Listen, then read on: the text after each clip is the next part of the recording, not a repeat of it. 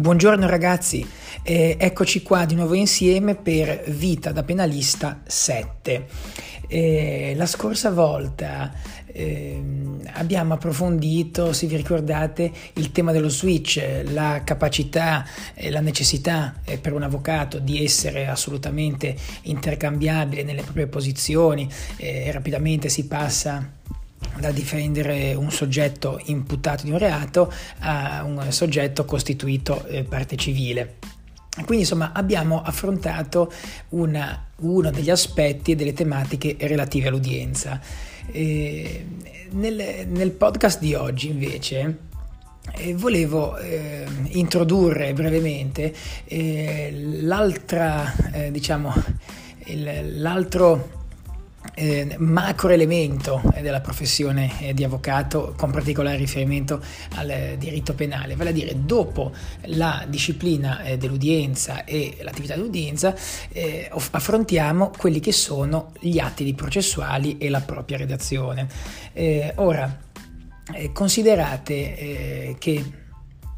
gli atti processuali devono essere eh, necessariamente redatti con eh, assoluta attenzione perché eh, è un atto che finisce eh, in un fascicolo eh, processuale, sia esso del pubblico ministero, sia esso del, del giudice. E quindi diciamo ogni errore che viene fatto cioè, mm, si rischia di portarselo dietro per tutto il procedimento, fino addirittura a rendere invalido l'atto, qualcosa che non dovete mai eh, consentire che accada.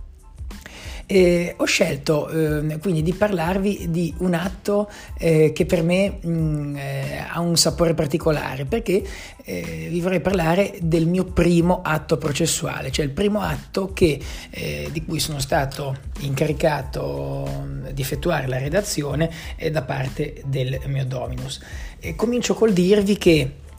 eh, questo eh, è avvenuto eh, nei, primi, nei, primissimi giorni della pratica, quindi eh, una volta eh, entrato nel, nello studio eh, il Dominus mi aveva affidato per i primi giorni agli avvocati più giovani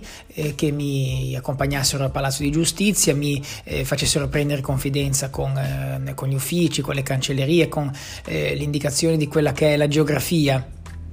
del, del Palazzo di Giustizia e, e dopodiché poi nel pomeriggio solitamente eh, mi, mi, occupavo di eh, leggere eh, diciamo dei fascicoli processuali di procedimenti conclusi al fine di insomma, prendere confidenza con la materia. Fino a che eh, uno dei primi giorni il mio dominus mi chiama e eh, mi ha incaricato di redigere per suo conto un atto processuale. Mi ha chiamato e mi ha detto Alessandro, eh, per favore preparami una costituzione di parte civile perché tra due giorni dobbiamo costituirci nel processo tal dei tali. E nello specifico si trattava eh, di un processo per una truffa molto, molto importante che aveva eh, cagionato alla mh, mm, persona offesa danneggiata, il nostro cliente, un, eh, un danno significativo, erano diverse decine di migliaia di euro e quindi insomma io ero stato incaricato di redigere la costituzione di parte civile. Eh, vi confesso che subito la sensazione è stata di, di, grande soddisfazione, di grande hype, come amo definirla io, perché comunque ero ero comunque soddisfatto, orgoglioso, finalmente eh, si, si, entrava nel vivo dopo tanti anni di studio, eh, era finalmente il momento di eh, provare ad essere un avvocato. Eh, quindi, eh, però, devo dire che al contempo eh, sentivo la eh, responsabilità eh, da parte, diciamo, che, che, gravava su di me, eh, perché è chiaro che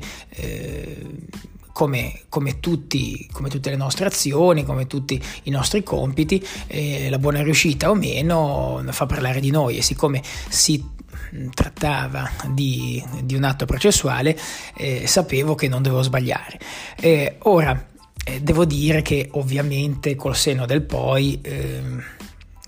sono, sono, il primo a dire che l'atto di costituzione del parte civile generalmente è un atto abbastanza semplice dal punto di vista della redazione e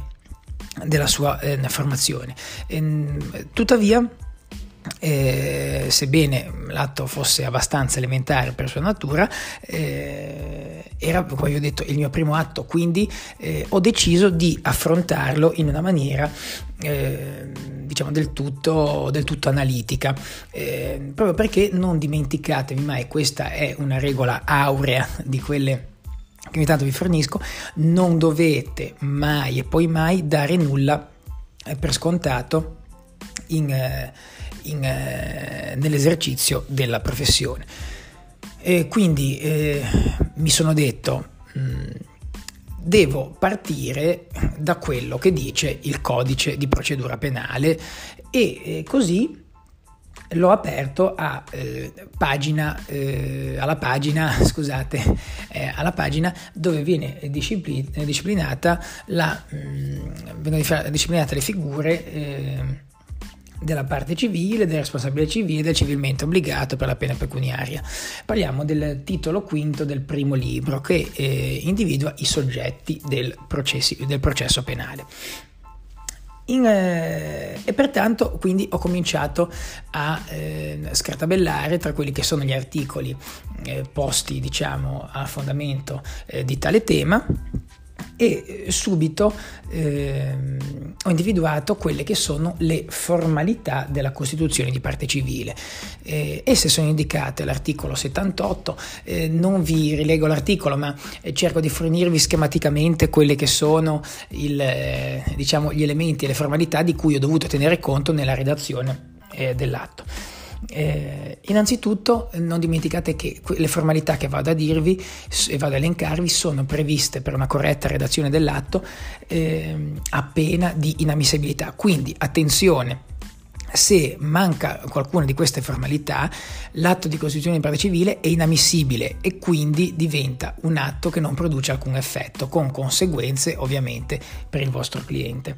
E con la conseguenza che se mancano questi elementi, quindi eh, costui non potrà far valere le proprie pretese risarcitorie all'interno del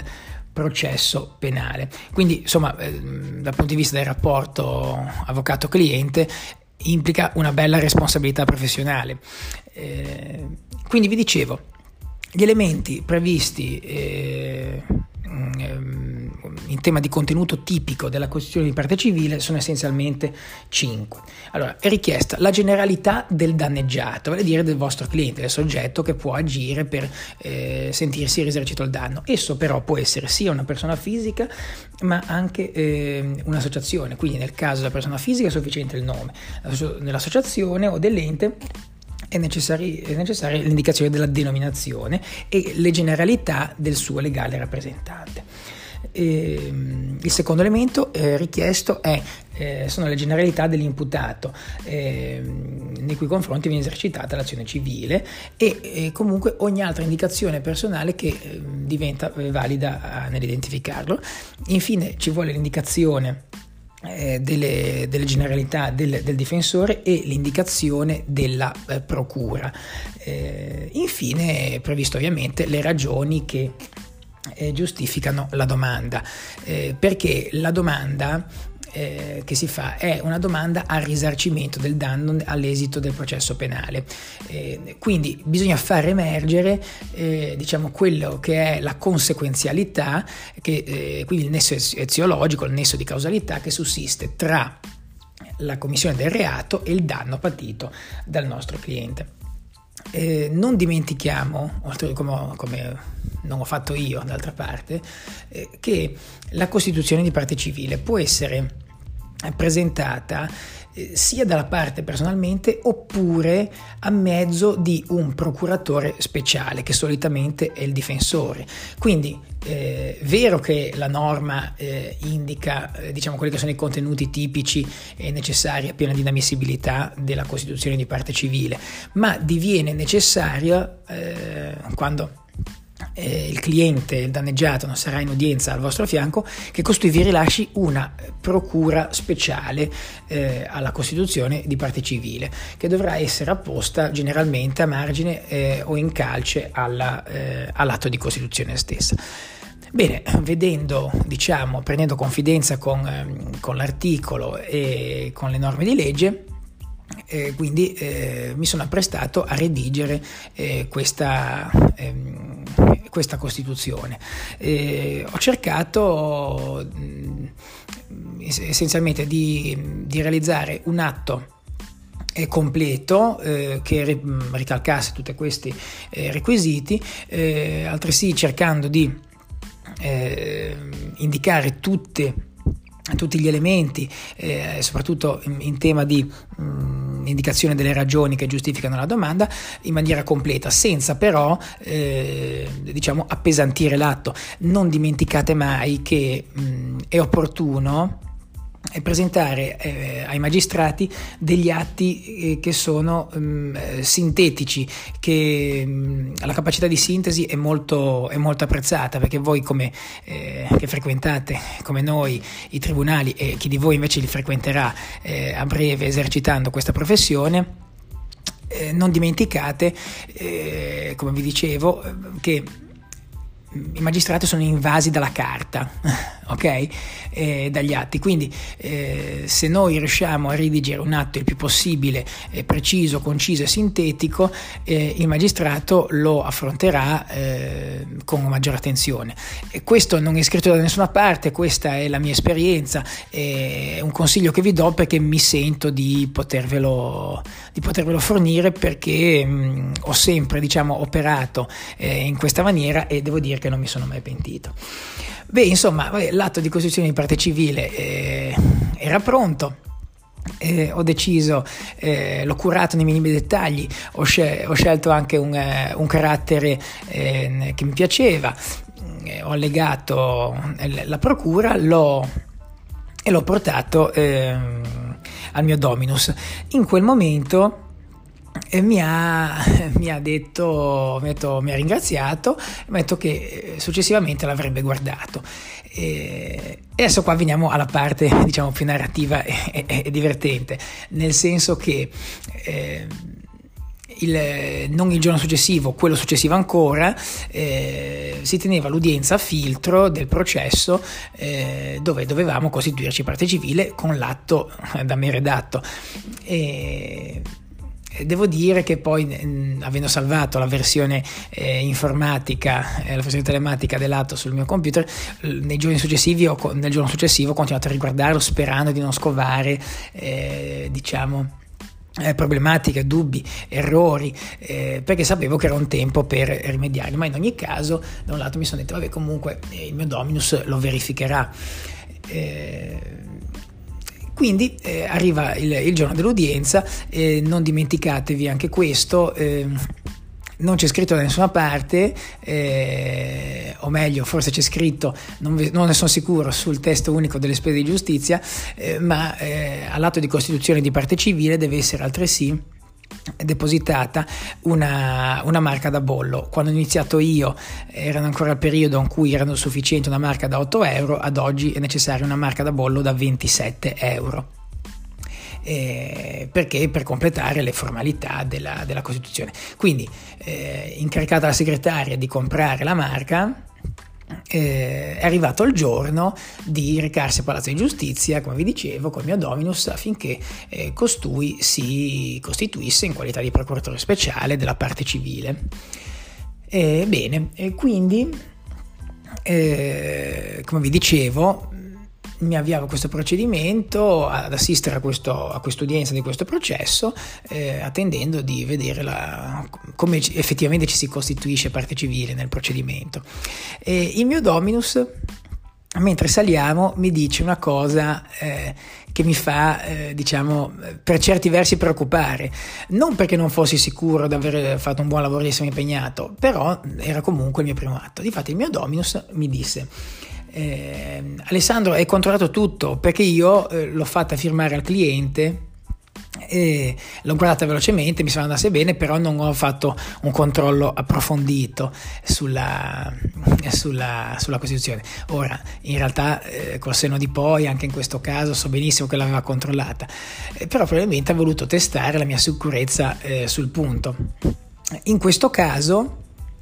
eh, in questo caso devo dire che mi sono un pochino spaventato perché ho pensato, eh,